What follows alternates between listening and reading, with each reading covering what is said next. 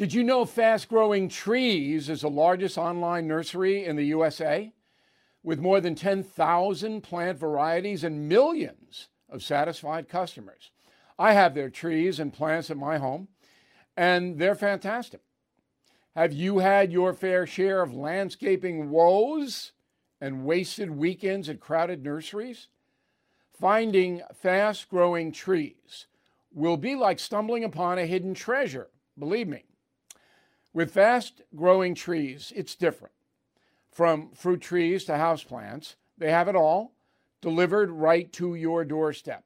Plus, their plant experts are always available for advice.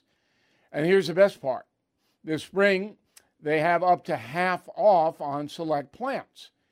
And my audience can get a extra 15% off by using promo code BILL at checkout. So please go to fastgrowingtrees.com, use promo code BILL at checkout.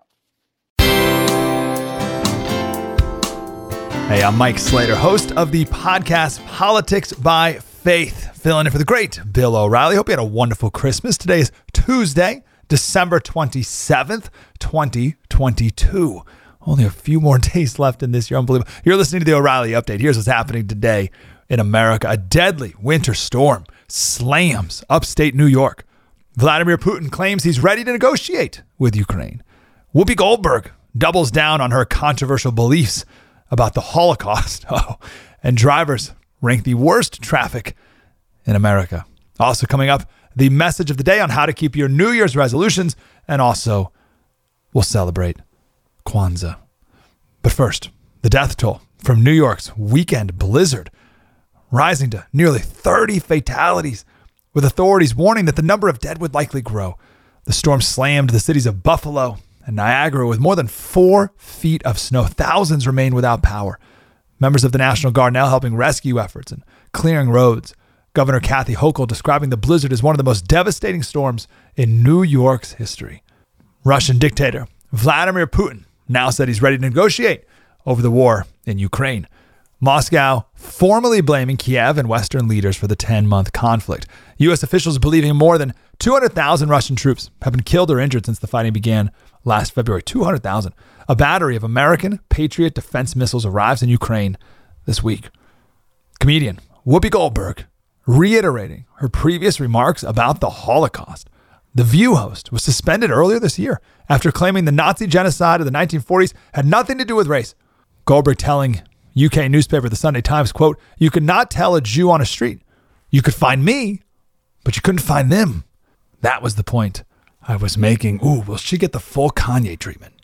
I doubt it. A new report from Fox News ranking the worst traffic in America. Cities are judged by time in the car compared to distance traveled. Top of the list heading into 2023 Los Angeles, Chicago, New York City, Houston, all those sound about right. The worst spot for motorists, Washington, D.C. And that's just the worst spot for a lot of people in a lot of ways. Drivers in the capital waste 150 hours every year sitting in traffic. Folks looking to avoid gridlock can visit Kansas. People in Wichita experience just five minutes of traffic each month. Five, five minutes. You got to call ahead to you. Honey, I'm sorry. I'm going to be a little late today coming up next. Do you want to keep your New Year's resolution? Do you know what percentage of people don't? Well, let's not be in that percentage this year. Also, we'll celebrate the wonderful holiday, holiday, air quotes, of Kwanzaa. Next. Everything is expensive these days, you know that. The government is printing trillions of dollars and consumer prices higher than ever.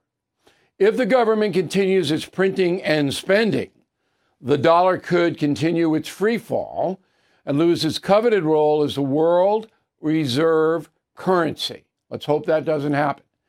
But there are a few things you can do right now.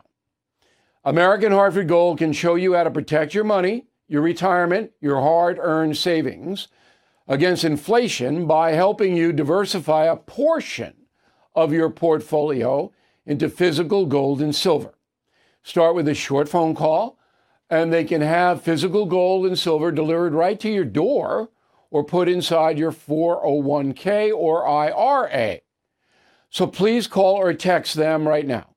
Tell them Bill O'Reilly sent you. Call 877 444 GOLD, 877 444 GOLD, or text GOLD to 65532. Again, that's 877 444 GOLD, or text GOLD to 65532.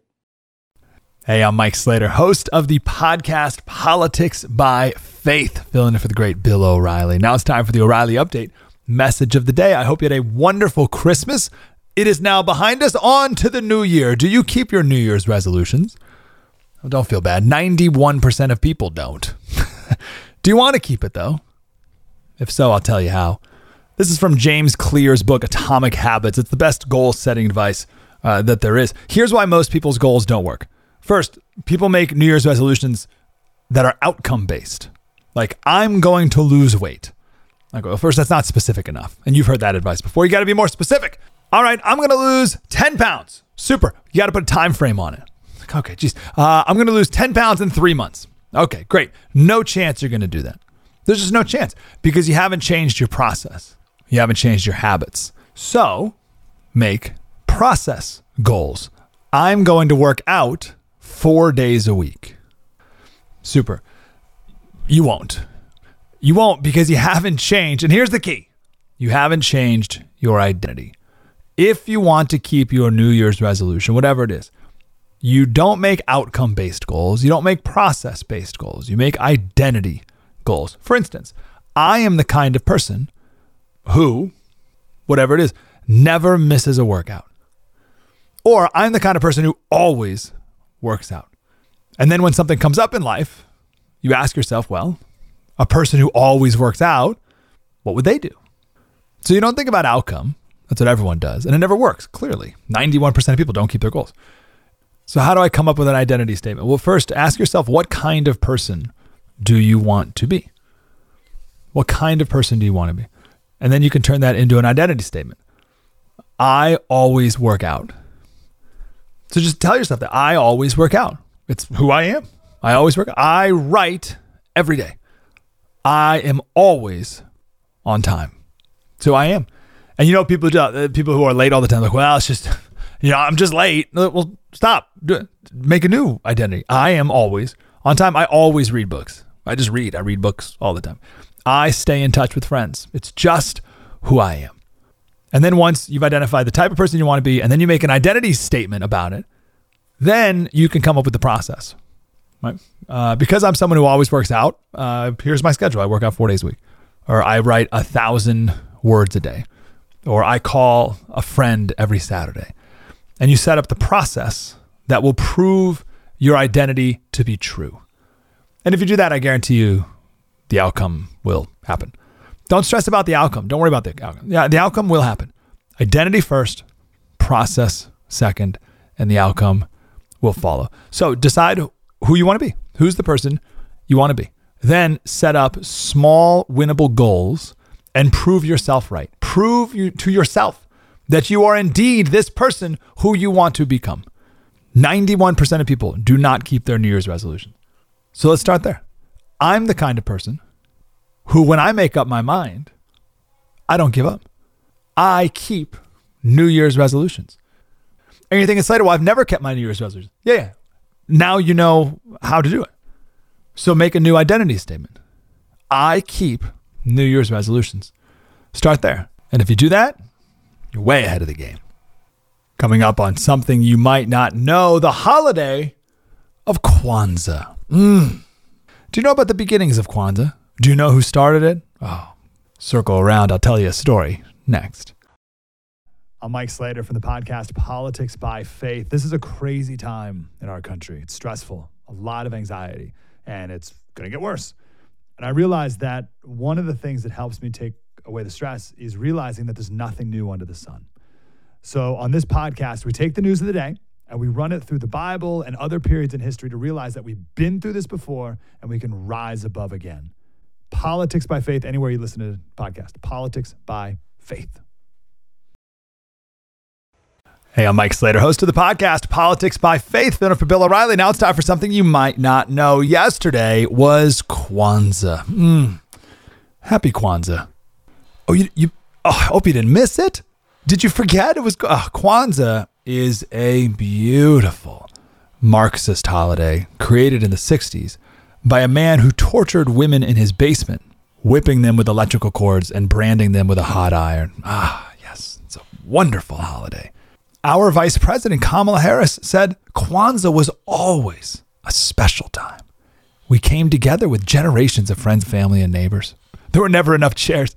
So my sister and I and the other children would often sit on the floor. And together we lit the candles of the Kinara. And then the elders would, would talk about how Kwanzaa is a time to celebrate culture, community, and family. And then, of course, they taught us the seven principles. Oh, you know them, of course unity, self determination, collective responsibility, purpose, creativity, faith, and then the super fun Marxist one, cooperative economics. Yes. Um, just to be clear, in case my tone is not thick enough, Kwanzaa has nothing to do with Africa. It was started by a man, Maulana Ndabezitha Karenga. His real name is Ronald Everett, who was big into the Black Power movement at LA City College in the 60s. He was a black studies professor after that. He literally started Kwanzaa only to attack Christianity, which he called a white religion that black people should shun. Hence it being the day after Christmas. But Kamala has wonderful memories of this very special time. So this is not a real holiday. It's made up by a Marxist black power felon who was convicted of torturing women. It's not a real holiday. Or is it the perfect holiday? Every other holiday in America has always been about celebrating something bigger than yourself, whether it's the birth of Jesus or the birth of George Washington or the birth of America on the 4th of July. It's always something bigger than you. But Kwanzaa is a vanity project made to celebrate the founder and your racial self and identity. Said the founder, Ron, I'm sorry, I mean, Maulana. As part of the Black Freedom Movement, we were using this to return to our history and our culture. Mm, yes, unity, just not as Americans. But who am I to question the dear childhood memories of our vice president? More coming up. Hey, this is Vivek Ramaswamy. The media has systematically lied to you. The Hunter Biden laptop story, the origin of COVID 19, the Trump Russia collusion hoax, or how your money's being spent in Ukraine. Enough already with the lies. No more lies, hard truths only. That's what the Truth Podcast is all about. It's not standard conservative talking points. If you want that, go somewhere else. But if you want the hard truth delivered to you in a way that challenges you and will challenge me intellectually, you're not going to find anything like this on the internet. Subscribe to the Truth Podcast today on Apple, Spotify, or wherever you get your podcasts. Thank you for being here today. And thank you, Bill, for letting me fill in. Mike Slater, Politics by Faith. You can join us there, and we'll see you back here tomorrow.